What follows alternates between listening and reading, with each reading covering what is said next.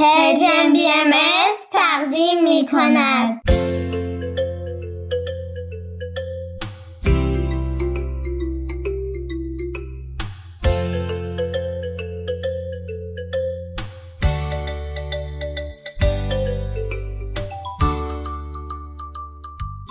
سپیدار و ویز.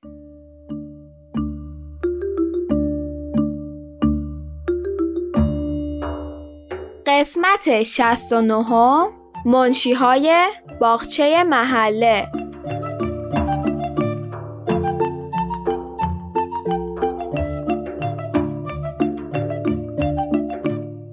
سلام بچه‌ها. وقت شما در اولین روز تابستون بخیر. سلام، حالتون چطوره؟ خوبید؟ خوشید؟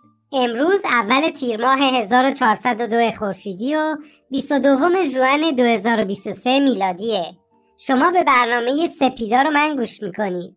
به صحبتمون با چکچک گوش دادید؟ شنیدید چه شغل هیجان انگیزی داره؟ سفیر صلح بین کائنات. دوست دارم بزرگ شدم منم سفیر صلح بین کائنات شم. پس باید بیشتر روی زبان درختی کار کنیم. تازه زبان مشترک کائنات هم باید یاد بگیری. نمیشه هی از این سیاره به اون سیاره رفت بدون اینکه بتونی با اونها حرف بزنی. تازه راستشو بگم بد نیست که زبان یکی دو تا سیاره انتخابی هم یاد بگیری و به اونا مسلط بشی. ای بابا، من فکر میکردم همین انگلیسی ها باید یاد بگیرم. چند جور زبان جدید اضافه شد. البته واقعا زبان درختی رو دوست دارم. سپیدار جونم، من و بابا قطعاً ازت حمایت میکنیم که چنین شغل هیجان انگیز و باحالی داشته باشی.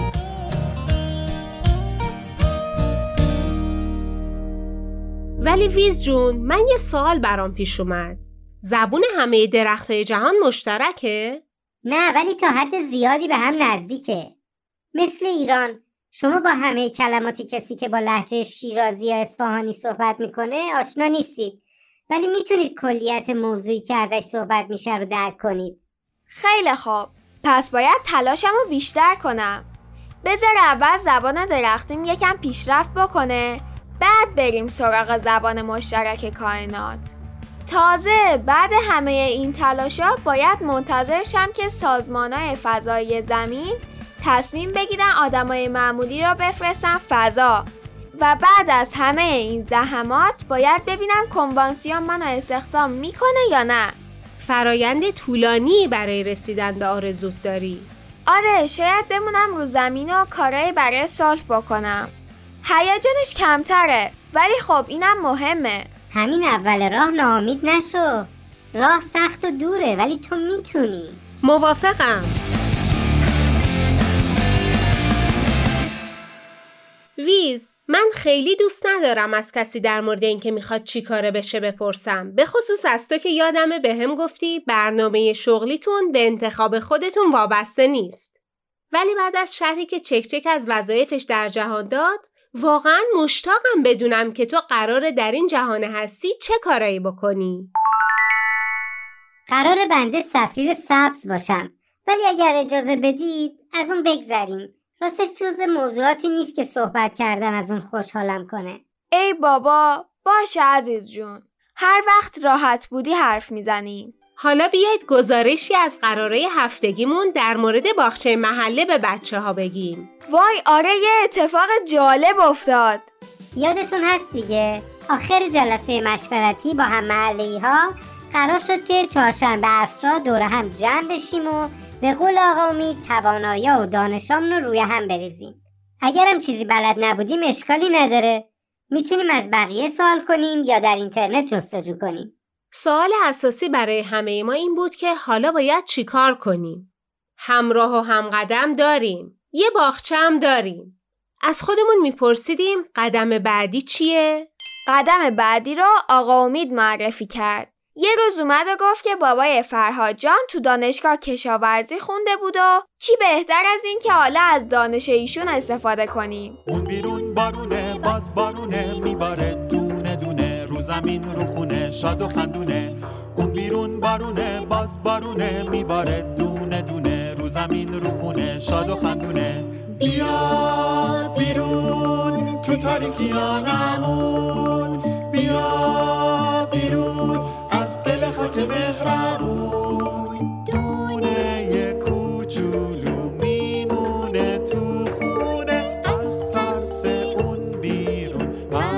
میشونه، دونه یه کوچولو میمونه تو خونه، از ترس اون بیرون پریشونه.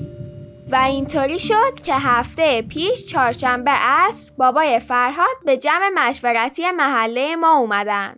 جمع مشورتی رو دوباره توی حیات خونه ما برگزار کردیم. فرهاد همراه آقای اکبری از سر کار اومدن. همسایه ها و دوستامون دوباره دور هم جمع شدن.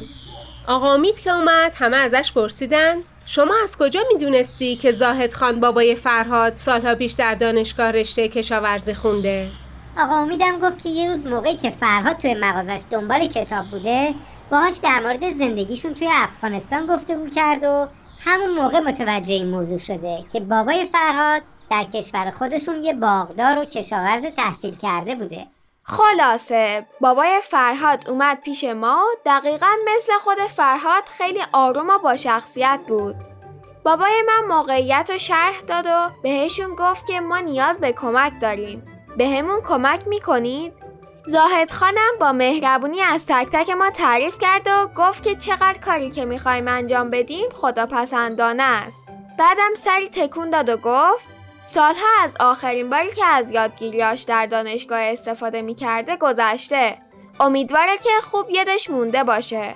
بله، همون موقع ایشون به همراه مامان بابای بردیا و چند نفر دیگه از دوستان و همسایه ها به دیدن باغچه رفتن تا وضعیت رو بسنجن. وقتی کسایی که به دیدن باغچه رفته بودن برگشتن، قبل از هر کاری و هر حرفی فرهاد جان اجازه گرفت تا چیزی بگه. بله، چیز خوبی هم گفت. فرهاد گفت که به نظرش این تجربه اونقدر جالب و خاصه که حتما نیاز به منشی برای ثبت تجربیاتش داره. همه حاضرین بهش آفرین گفتن و به دور و برشون نگاه کردن. آقا امید گفت منشی باید دقیق باشه و همه اتفاقاتو بنویسه تا اگه لازم شد دوباره بتونیم بهش برگردیم. بعد از بقیه پرسید کی داوطلبه؟ بقیه همینطوری به دور و برشون نگاه میکردن و کسی چیزی نمیگفت. خانم اکبری یهو به ویز اشاره کردن و گفتن این ویز جان خیلی دقیق و خوب تجربیات حضورش در زمین رو ثبت کرده. خودش دفترشو به من نشون داد.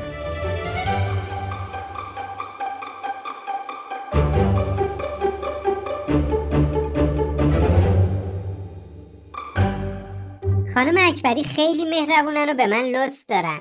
نوشتن تجربیات برای من کار خوشایندیه، ولی به هر حال من مدت زیادی نیست که ساکن زمین هستم. ممکنه هنوز جنبه‌هایی از فرهنگ و مسائل مختلف باشه که با اونا آشنایی نداشته باشم. همه ما دغدغه ویز برامون قابل قبول بود. اونقدر قابل قبول که آقا امید گفت خیلی خوب. باشه، پس ویز به همراه یه زمینی منشی جمع ماشه. و منو به عنوان همکار ویز پیشنهاد کرد. اینطوری بود که ویز و سپیدار به اتفاق آرا انتخاب شدن. یعنی همه حاضرین موافق بودن که هر دوشون منشی جمع باغچه محله باشن.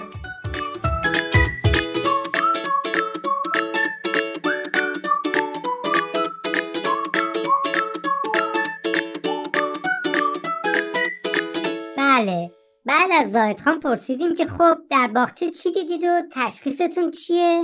ایشون گفتن که به نظرشون خاک باغچه رسیدگی جدی میخواد و حتما باید از بذر و نهاله خوب برای کاشت استفاده کنیم.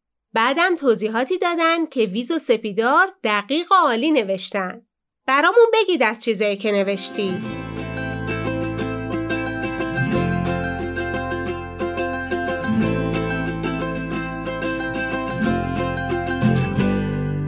بابای فرهاد تاکید کردن که بعضیا فکر میکنن میزان برداشت محصول از باغ زمین به شانس ارتباط داره، ولی بین زمان کاشت و برداشت باید کلی کار انجام بشه تا محصول خوبی به دست بیاد.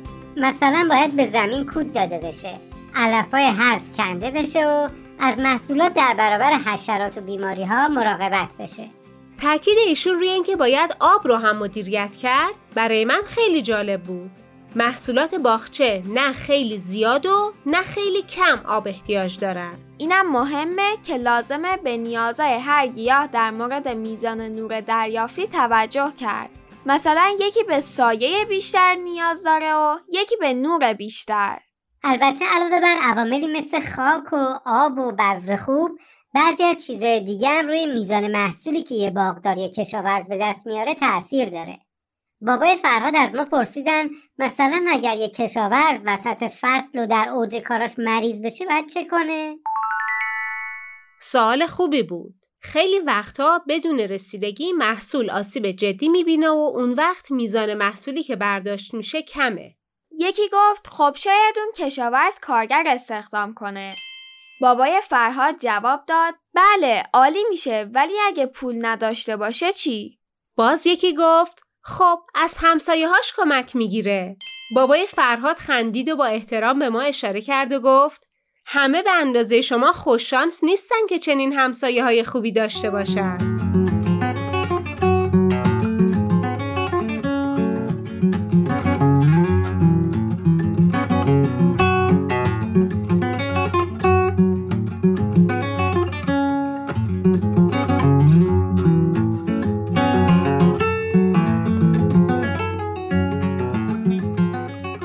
ما از حرفای بابای فرهاد فهمیدیم که علاوه بر آب و خاک و نور و بذر، عوامل خیلی متعدد و پیچیده دیگه‌ای هم روی کاشت و برداشت محصول موثرن.